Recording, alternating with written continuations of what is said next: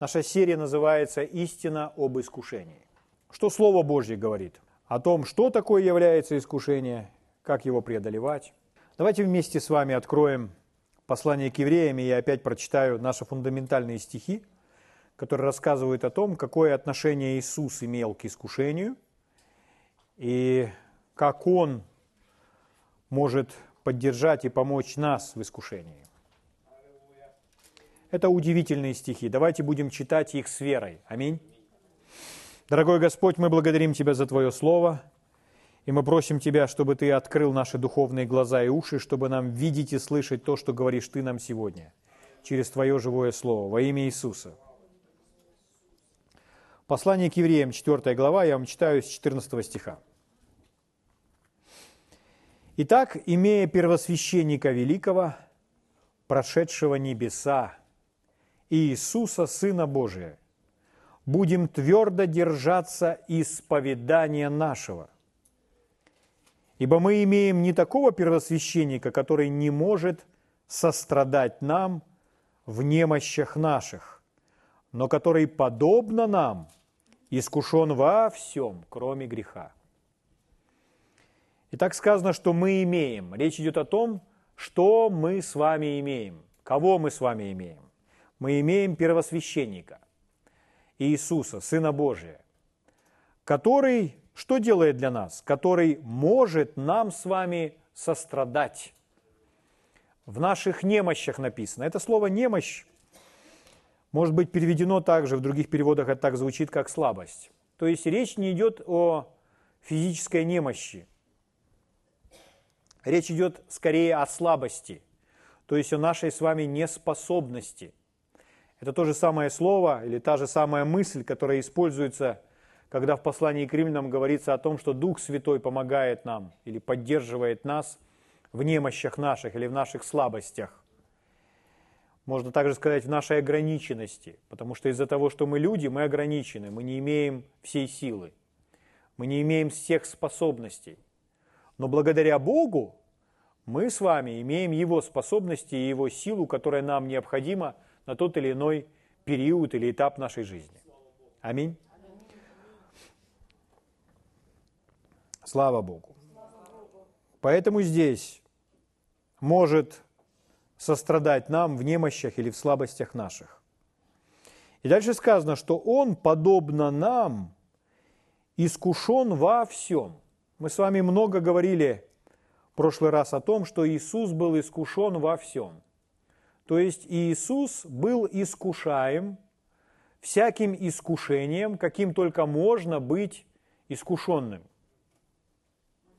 Люди часто боятся допустить мысль, чтобы продумать все то, как Иисус был искушаем. Но Иисус был искушаем в точности так же, как и мы искушаемы. Здесь написано «подобно нам», то есть так же, как и мы. Иисус искушаем – Искушение – это когда человек переживает определенное давление, определяет, переживает определенное давление, которое заставляет его поступить неправильно, сделать что-то неправильное. Так вот, Иисус был побуждаем сделать что-то неправильное, думать неправильно, принимать неправильные решения, совершать грех. Но Иисус не сделал греха. Иисус устоял во всех этих искушениях.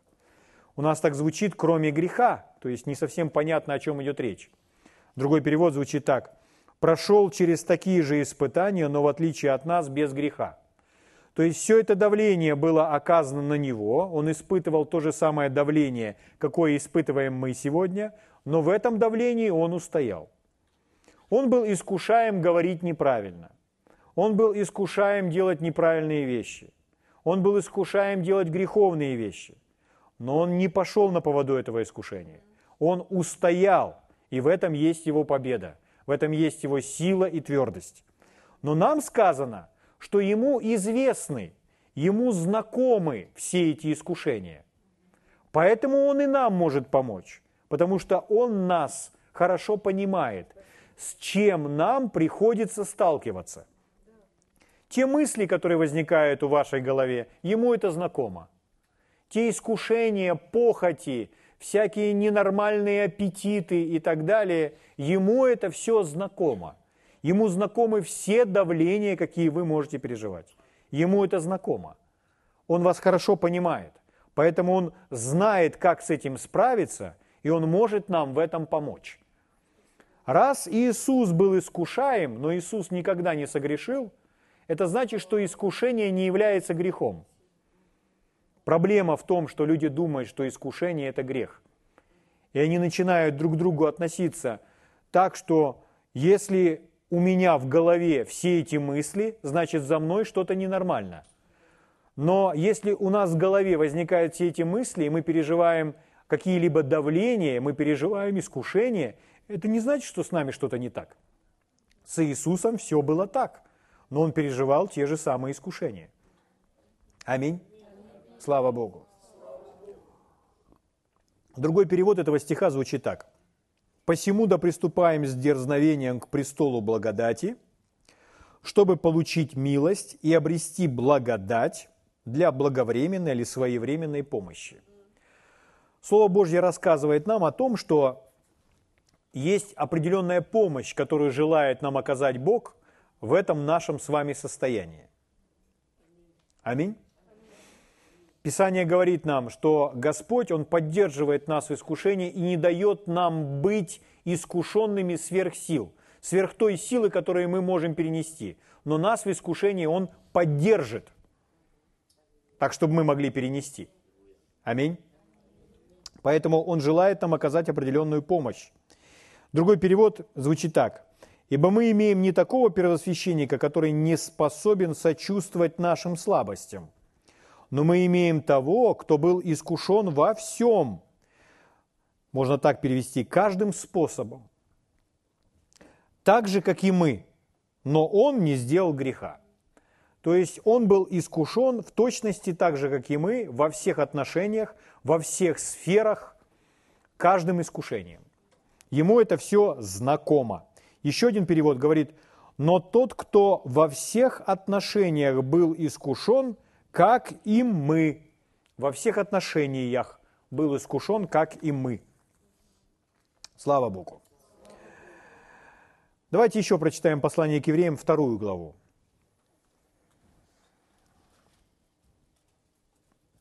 17 стих и 18. «Посему он должен был во всем уподобиться братьям, чтобы быть милостивым и верным первосвященником пред Богом для умилостивления за грехи народа. Ибо как сам он претерпел, быв искушен, то может и искушаемым помочь. Как сам он претерпел, быв искушен, то может и искушаемым помочь. Иисус был искушаем. Искушение – это не грех. Раз Иисус переживал искушение, значит и мы будем переживать искушение. Когда мы переживаем искушение, когда мы искушаемы, это не означает, что с нами что-то не так. Это не означает, что с нашим спасением что-то не так. Это не означает, что мы плохие люди. Это означает, что мы переживаем в точности то же самое, что переживал Иисус. Мы испытываем давление, чтобы совершить грех. Но Иисус выстоял и может и нам помочь. Слава Богу. Очень важно нам с вами осознавать, искушение – это не грех. И мы обязательно будем переживать искушение. Поэтому нам нужно научиться в искушении жить, искушению противостоять, в искушении устоять. Искушение – это не грех. Быть в искушении – это не грех. Быть в искушении не значит, что с нами что-то не так. Грех означает, когда человек уступает искушению. Когда человек не уступает искушению, это есть победа. Другой перевод этого стиха. «Ибо он сам прошел через страдания и искушения, Он знает, что это такое, когда мы страдаем и искушаемся. И Он чудесным образом способен помочь нам. Он прошел через страдания и искушения. Когда речь идет об Иисусе и об Иисусе в Гефсиманском саду, там сказано, что Он страдал. Он был искушаем, и Он страдал. Он в страдании возносил свою молитву. То есть искушение в Библии равно страданию. Искушение – это страдание, которое все равно повстречается на нашем пути. И нам нужно знать, что если мы в искушении или в страдании, это не то, за что нам нужно каяться. Это не то, когда мы должны осуждать себя, что мы находимся в искушении. Нам не нужно осуждать себя за то, что мы в искушении. Искушение придет – в искушении нам необходимо устоять. Поэтому, переживая искушение, мы не осуждаем себя. Аминь. А наоборот, мы радуемся, что мы одержали победу, и что мы не сделали то, к чему были побуждаемы в этом искушении. Угу. Слава Богу. Еще раз, мы прочитали, что Он уподобился нам во всем. Это значит, Иисус полностью занял наше место. Иисус полностью занял наше место, и Ему известны все проблемы, всякое давление, с которым нам с вами приходится сталкиваться. Ему известно это не как Богу, ему известно это как человеку, потому что он стал как человек во всем уподобившись нам. Угу. Если кто-либо вам скажет, жизнь такая, чтобы устоять в искушении и не упасть, чтобы выстоять, одержать победу, ну кто так живет? Ну посмотрите вокруг, кто так живет? Но если вы посмотрите в священные писания, вы найдете, что так живет Иисус – и раз так живет Иисус, значит это возможно. И более того, Иисус для нас с вами это стандарт, это пример. Это стандарт и пример, которому мы с вами должны подражать. То есть это стандарт, с которым нас всегда сравнивает Бог. Это та планка, которой нам нужно тянуться, которую Бог поставил перед нами. Это Иисус. Нам нужно жить не как кто-то, а нам нужно жить как Иисус. Иисус наш пример. Поэтому если Иисус так прожил, то нам нужно жить в точности, как Иисус. Слава Богу. Благ Господь. Благодарю Тебя, мой царь и Господин. Напомню вам еще раз. Если человек не совсем правильно представляет себе, что такое искушение, и он испытывает осуждение за то, что он искушаем – он думает, почему у меня возникают все эти желания, почему у меня возникают все эти мысли, и он игнорирует и притворяется, что в его жизни нет искушений, как будто всего этого в его жизни нет, это не значит разбираться с искушением. Но многие христиане так живут. Они притворяются, как будто они неискушаемы. Но позвольте подчеркнуть для вас еще раз. Мы все искушаемы, и мы все еще будем искушаемы. Был искушаемый Иисус, был искушаем Павел, мы будем искушаемы, то есть мы будем испытывать в своей жизни давление, поступить неправильно. Это не значит, что с нами что-то не так. Это не значит, что спасение в нас не состоялось. Это не значит, что в нас нет божественной жизни. Это не значит, что в нас нет Духа Святого. Это не значит, что Бог нам не помощник. Это не значит, что Бог не за нас. Это совсем ничего не значит. Это было в жизни Иисуса, это было в жизни каждого человека, это будет в нашей жизни.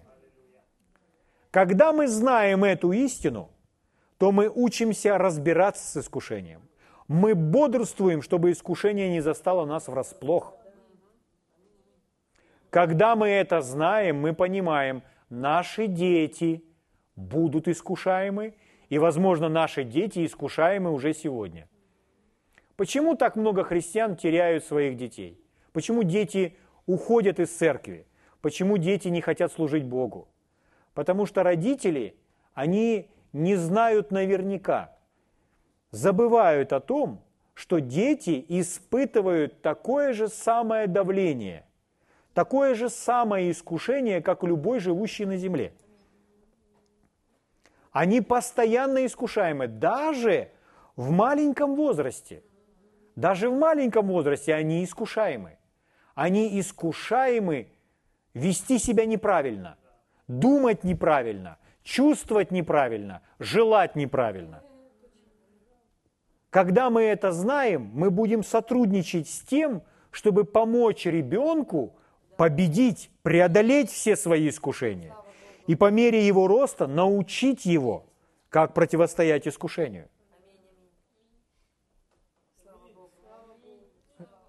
Иногда э, люди, отрицая искушение в себе, и также отрицание искушения в своем маленьком ребенке, но это не важно, что он маленький. От того, что он маленький, он не застрахован от искушения. Он живет на этой земле.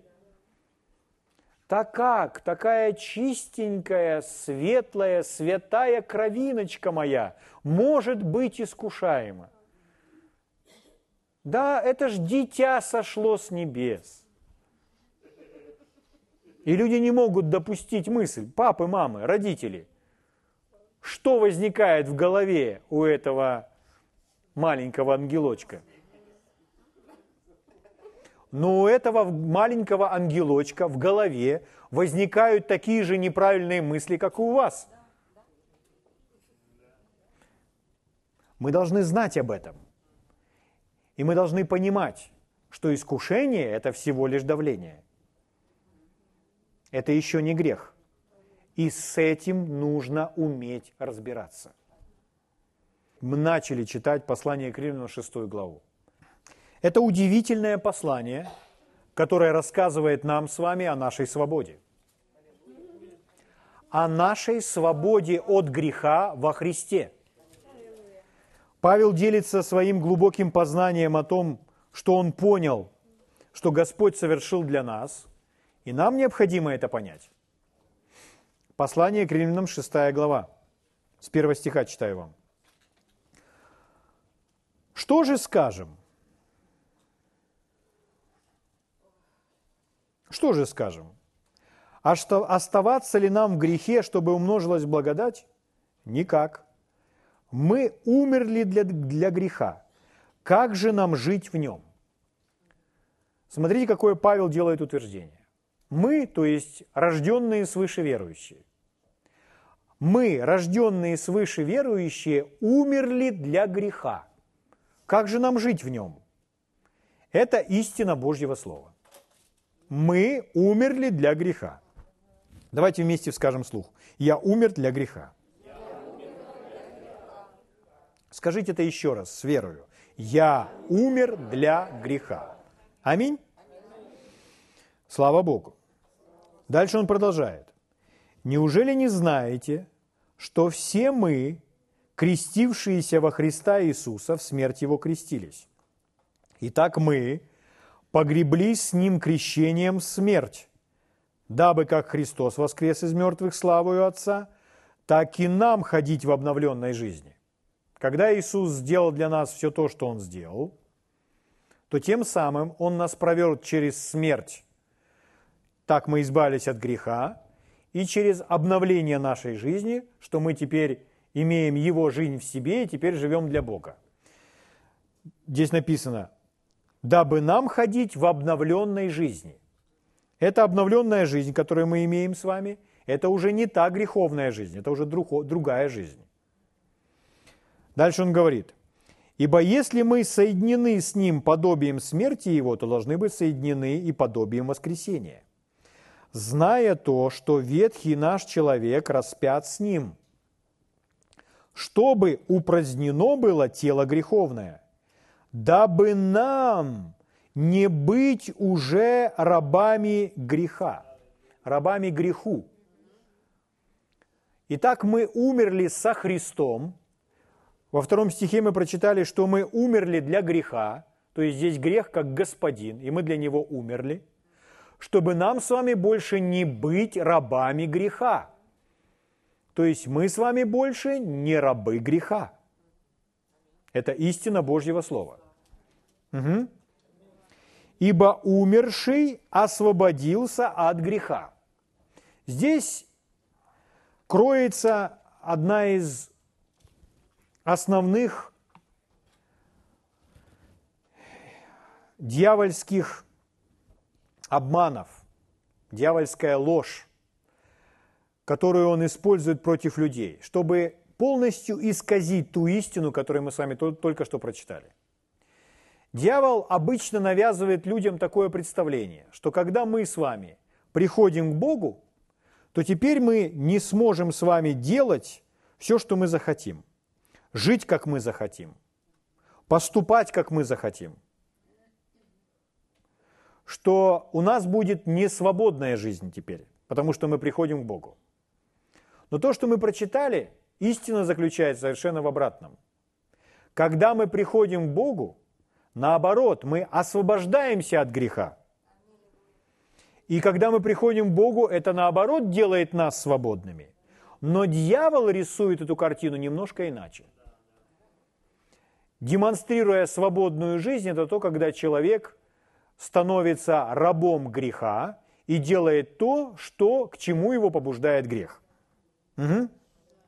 Но во Христе мы умерли для греха, мы больше не рабы греха, поэтому я теперь свободен от греха.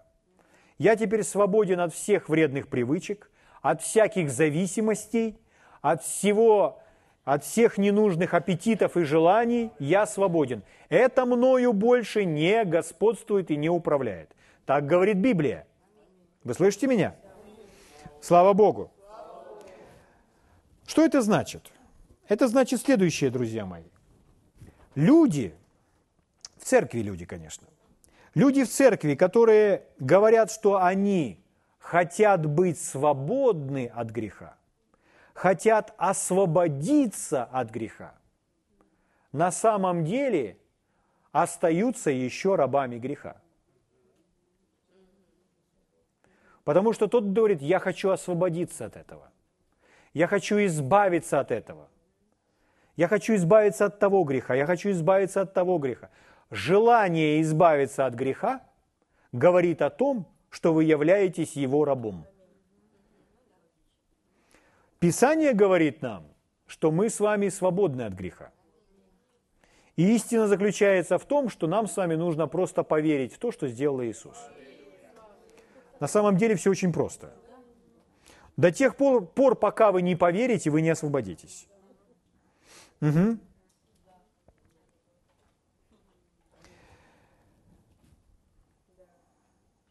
Итак, Иисус был свободен от греха.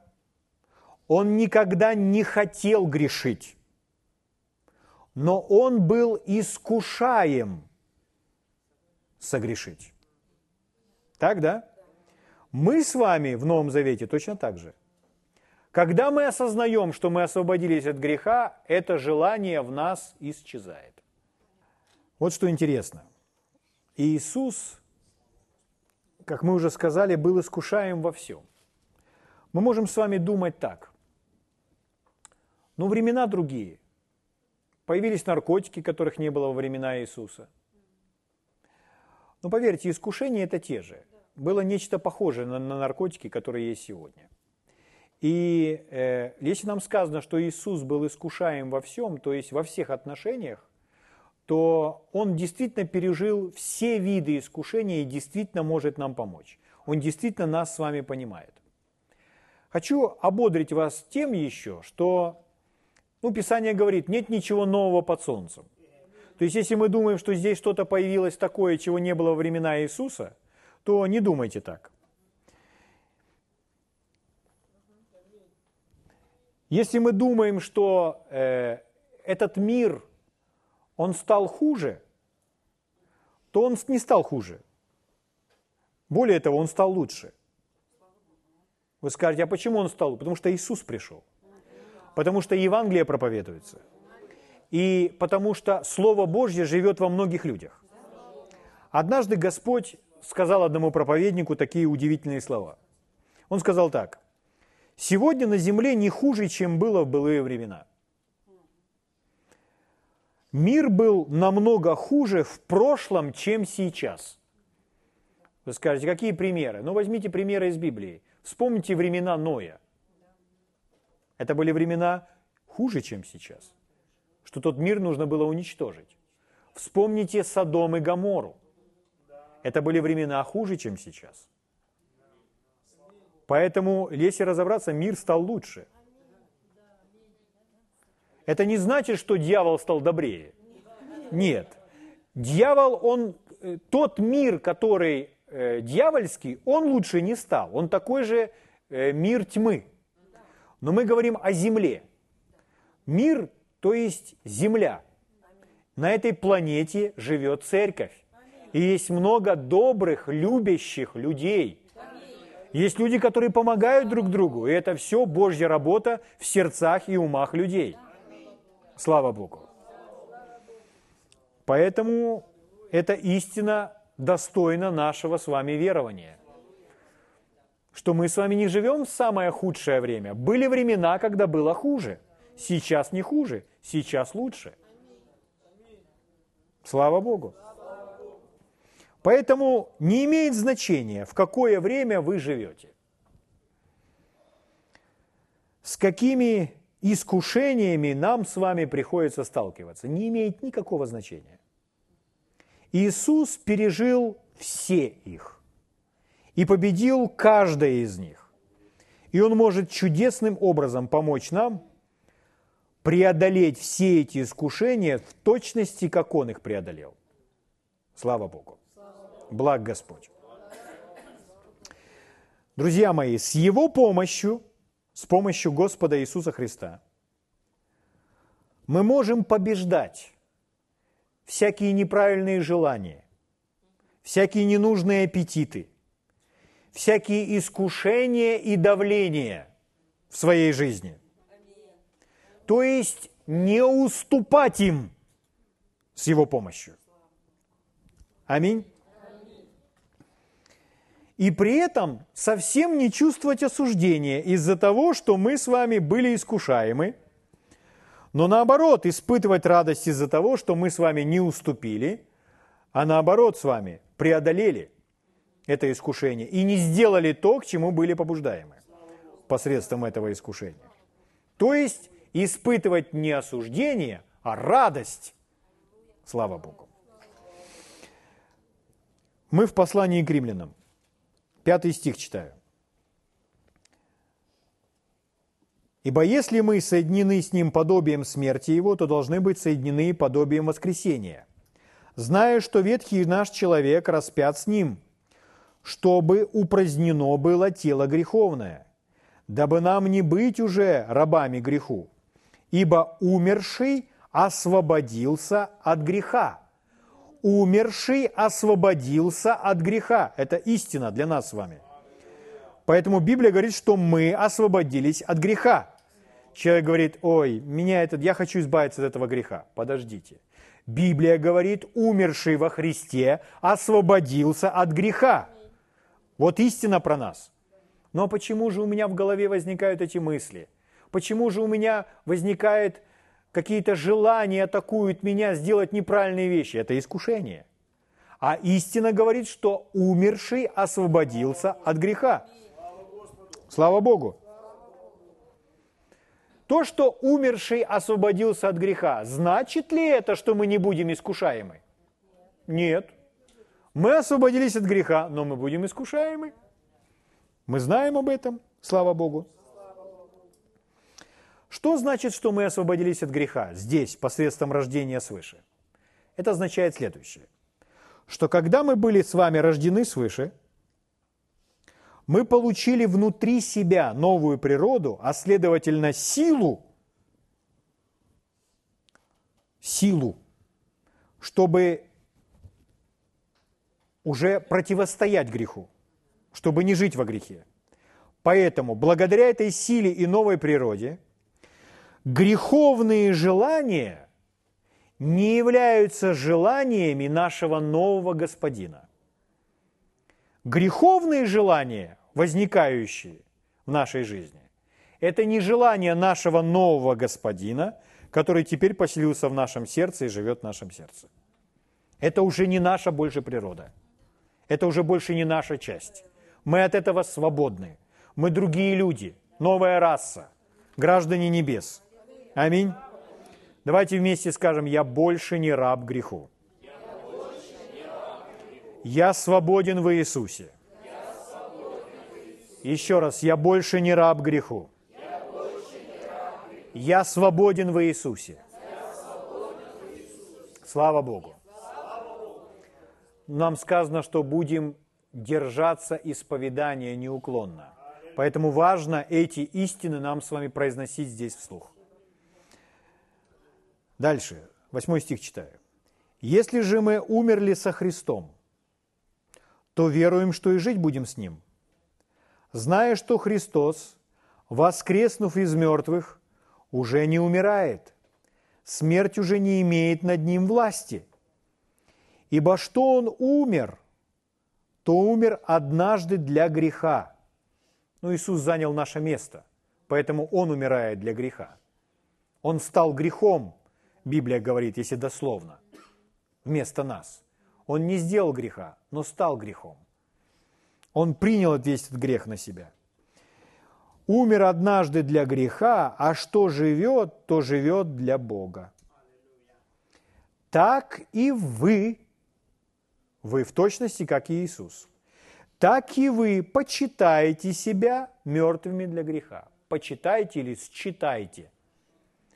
Это истина про нас. Так и вы почитаете себя мертвыми для греха. Считаете себя мертвыми для греха.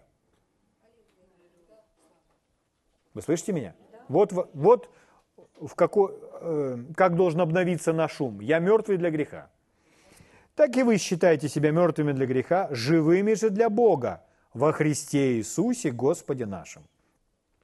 Итак, да не царствует грех в смертном вашем теле. Да не царствует грех в смертном вашем теле. Чтобы вам повиноваться Ему, этому старому господину, чтобы вам повиноваться Ему в похотях Его и не предавайте членов ваших греху в орудие неправды, но представьте себя Богу, как ожившие из мертвых, и члены ваши Богу в орудие праведности. Грех не должен над вами господствовать, ибо вы не под законом, а под благодатью. Итак, смотрите, вот он говорит нам это все, когда мы читаем вот этот отрывок, он говорит, если мы с вами освободились от греха, то что, значит ли это, что мы больше никогда не будем искушаемы? Нет, это не значит. Если бы он сказал, что мы никогда не будем искушаемы, зачем бы он нам писал это все, чтобы мы с вами отказывались от греха, не давали ему места и не покорялись ему? Это говорит о том, что мы будем искушаемы мы свободны, но в вашей жизни будет вот так. Поэтому не давайте ему места, не позволяйте ему, не покоряйтесь ему, отказывайтесь от него. Это то, о чем пишет нам Павел. Аминь. Он пишет о нас с вами, о рожденных свыше, о святых, очищенных людях. Но он говорит, что грех будет пытаться нами руководить. Он уже не должен над вами господствовать, говорит он. Не позволяйте им над вами господствовать. Будет ли он пытаться? Да. Итак, смотрите, вот эти выражения его. Здесь, в 12 стихе он говорит, «Да не царствует грех в смертном вашем теле». Да не царствует грех в смертном вашем теле.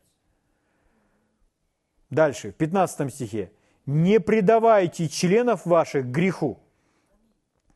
В 14 стихе. «Грех не должен над вами господствовать». Вот такие выражения. М? Смотрите еще раз. Да не царствует грех в смертном вашем теле, чтобы вам повиноваться ему в похотях его. Вот это слово «похоть». То есть это будет связано с желаниями, это будет направлено на желание, возгреть нас желание. Там, где искушение, там будет желание. Искушение направлено на желание, чтобы заставить нас, побудить нас пожелать делать что-то неправильное. Вы слышите? И это совсем не значит, что вы плохой человек.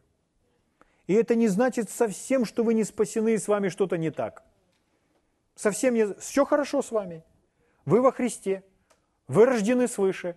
Вы совершенно правильный. У вас праведность Иисуса. Вы святой, омытый, очищенный кровью. В вас божественная жизнь. В вас Святой Дух. Вас поселился сам Бог. И при всем при этом пытаются возникать все эти вещи.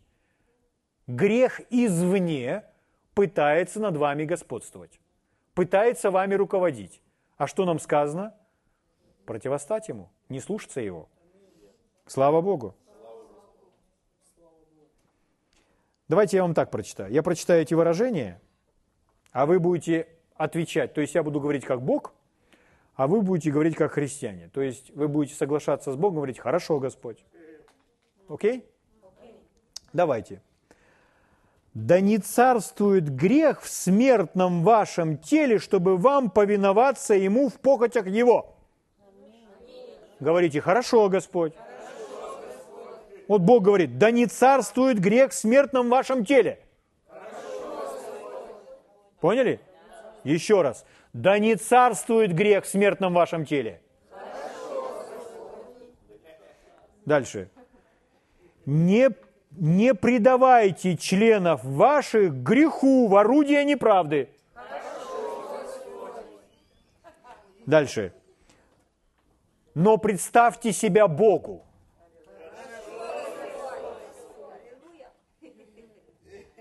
Еще. Грех не должен над вами господствовать. Поняли? Вот такая наша жизнь. Вот сейчас мы все поняли. Что нам делать, как нам быть? Все с нами нормально, совершенно нормально. Иисус все сделал. Божественная жизнь в нас. Мы свободны. Это истина. Нам не нужно себя освобождать. Иисус нас освободил. Мы знаем, мы умерли для греха. Все. В нас есть божественная сила, чтобы Ему противостоять. Он нам через Слово обращается – и говорит нам, как нам обращаться с грехом. Не позволять ему над нами господствовать, не повиноваться ему, не давать ему возможности царствовать в нашей жизни. Он больше не царь. Мы уже больше не рабы греха. Слава Богу. Брат Хейген так говорил, ну, когда мы говорим об этом противостоянии, о том, что извне приходит давление, брат Хейген часто повторял такую фразу. Вы не можете запретить птицам летать у вас над головой. Что это значит? Искушения будут. Но, по крайней мере, вы можете воспрепятствовать им свить гнездо у вас на голове. Аминь. Мы же можем? Или у вас не получается? Мы можем. Аминь. Поэтому мы просто скажем, я не, нет, я не буду этими мыслями думать. Нет. Слава Богу.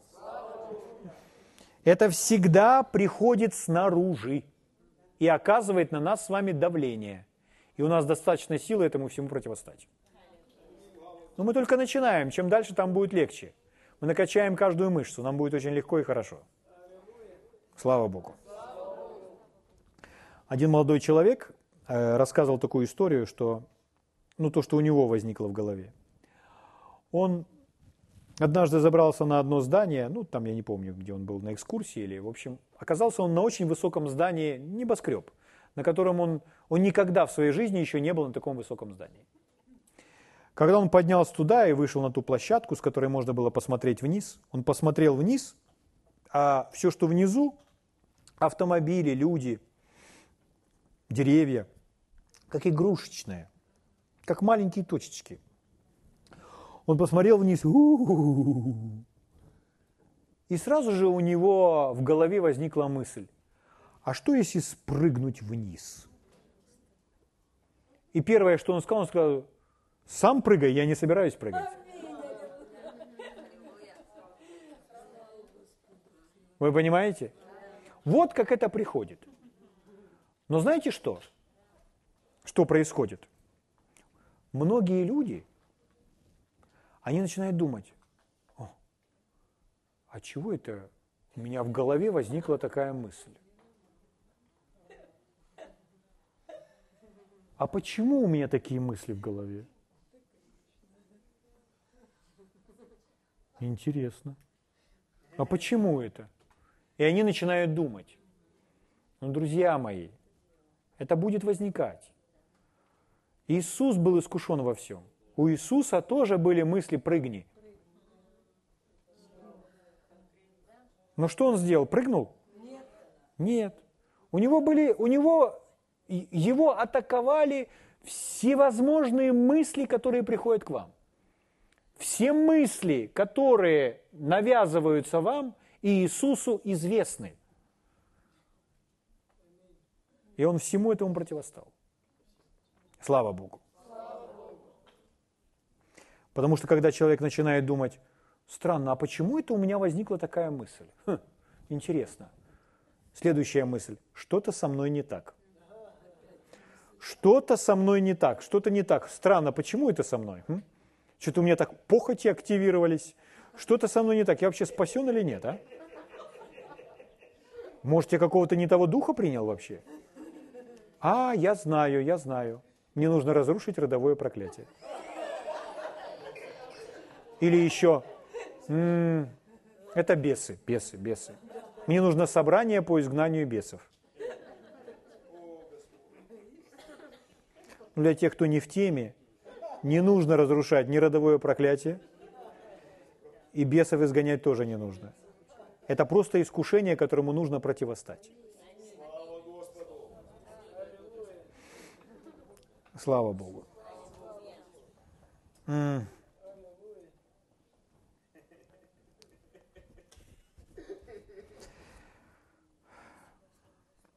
Давайте я так еще подчеркну для вас. То, что приходит, приходят такие всякие неправильные мысли, желания, искушения, давление. Еще раз, это не означает, что вы, что вы плохой человек – и это не означает, что вы не умерли для греха. Вы умерли для греха. Так говорит Священное Писание. Понимаете еще какой важный совет? Если мы с вами побольше будем смотреть в книгу, которая называется Библия, и перестанем смотреть на то, на что не следует смотреть, то у нас с вами будет значительно меньше неправильных мыслей. Почему это так? Давид говорит, вещи непотребны, не переложу перед глазами, помните? Дело в том, что в нас все проникает через наши глаза и уши. В нас не может проникнуть ничто, если мы с вами этого не видели и не слышали. Поэтому мы не можем с вами действовать или поступать, дьявол не сможет использовать то, чего мы не видели и не слышали. Поэтому его давление на нас заключается в том, что он старается, чтобы мы смотрели на то, на что не следует смотреть, и слышали все то, чего не следовало бы слышать. Это может быть связано с чем угодно.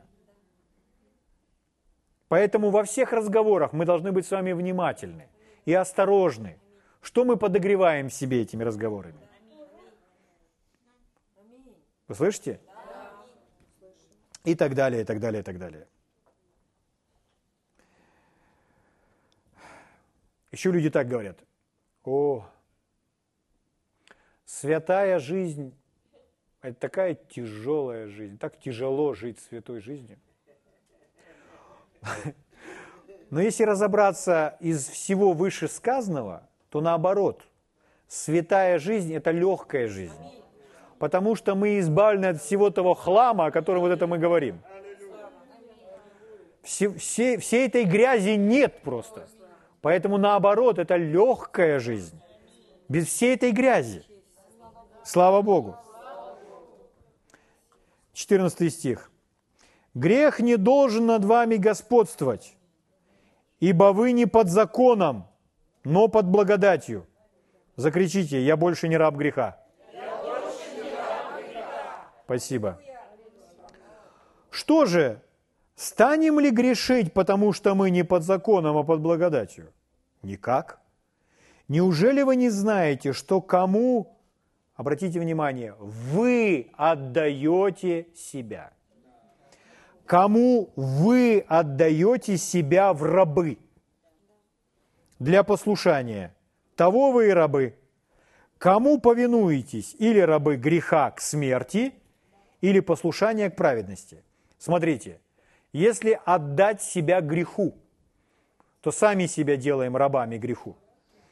И смотрите, к чему это приводит. Рабы греха к смерти. Грех всегда приводит к смерти. Человек, который живет греховной жизнью.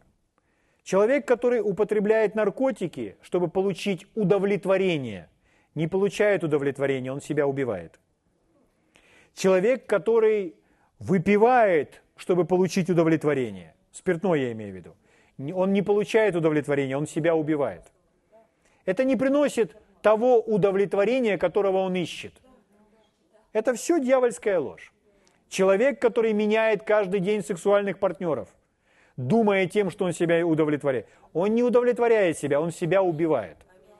То есть все это приносит смерть в жизнь человека. Смерть в его тело, в смерть его финансы, в его материальное состояние. Неважно в, какую-то, в какую сферу, но человек лишает себя благодатной, благословенной жизни. Вы меня слышите? И это в Библии называется рабство. А мы от этого рабства свободны. Мы умерли для этого, слава Богу. 17 стих. «Благодарение Богу, что вы, быв прежде рабами греха, были когда-то, без креста Иисуса, быв прежде рабами греха, от сердца, смотрите, откуда все начинается, от сердца стали послушны, мы стали послушны, нужно послушаться, чего? Что говорят, тому образу учения. Речь идет о Слове Божьем. Вся эта сила, она в Слове Божьем, в учении, которое нам проповедуется. И мы от сердца стали послушны тому образу учению, которому предали себя. Аминь. Слава Богу. Освободившись же от греха, вы стали рабами праведностью. Говорю по рассуждению человеческому. Он еще нам объясняет. Ради немощи плоти вашей. Как предавали вы члены ваши в рабы нечистоте и беззаконию на дела беззаконные, так ныне представьте члены ваши в рабы праведности на дела святые. Как вы отдавали члены неправедным делам, так теперь представьте члены ваши праведным делам, на дела святые. Ибо когда вы были рабами греха, тогда были свободны от праведности. Какой же плод вы имели тогда? Такие дела, как их ныне сами стыдитесь, потому что опять тот же самый конец. Конец их смерть. Подчиниться господину, который есть грех – стать рабом греха не проходит бесследно. Это все приводит к смерти. Дальше. Но ныне, когда вы освободились от греха и стали рабами Богу, мы освободились от греха и стали рабами Богу. Плод ваш есть святость, а конец – жизнь вечная. Ибо возмездие за грех – смерть, а дар Божий – жизнь вечная во Христе Иисусе Господе нашему. Слава Богу! Итак, друзья мои, вся сила в Слове, которая рассказывает нам, что случилось, что произошло. И все трудности и проблемы у людей в церкви только из-за того, что они не поверили Слову. Все очень просто. Нужно просто поверить Слову. И сказать, так это истина про меня, это обо мне, со мной случилось все то, о чем Библия говорит, вот я такой, каким Библия меня называет, я в это верю, и тем самым мы даем возможность божественной жизни действовать в наших членах. Слава Богу. Слава Господу. Благ Господь. Аллилуйя. Итак, друзья мои, искушение придет в жизнь каждого из нас, и мы будем с вами переживать эти искушения. Это не является грехом. Эти искушения переживал Иисус. И Иисус является нашим примером, как действовать во всем этом – мы прочитали сейчас, с чем нам придется сталкиваться в своей жизни. Мы с вами на примерах подробно рассмотрим, как Иисус действовал, как Он себя вел, как Он противостоял. Нуждался ли Он в помощи и поддержке, когда Он стоял на коленях в том Гефсиманском саду? Библия рассказывает, что ангел пришел к Нему. Зачем? Чтобы укрепить Его. У меня к вам вопрос. Иисус сильный? Да. Иисус духовный человек, да, но в тот момент он был как человек, заняв наше место. И он был искушаем, и он был в страданиях. И сам ангел пришел и укрепил его. Нуждаемся ли мы в поддержке в подобных ситуациях? Конечно же, нуждаемся. Мы с вами пойдем дальше и глубоко это все рассмотрим так, чтобы иметь победоносную жизнь здесь во Христе. Слава Богу. Но я уверен, что вы уже многое увидели для того, чтобы не жить в обмане и не позволить дьяволу обмануть нас, а Слово Божье, оно вскрывает и показывает нам то, как оно есть на самом деле, какова это истина. Слава Богу. Давайте встанем, поблагодарим Его.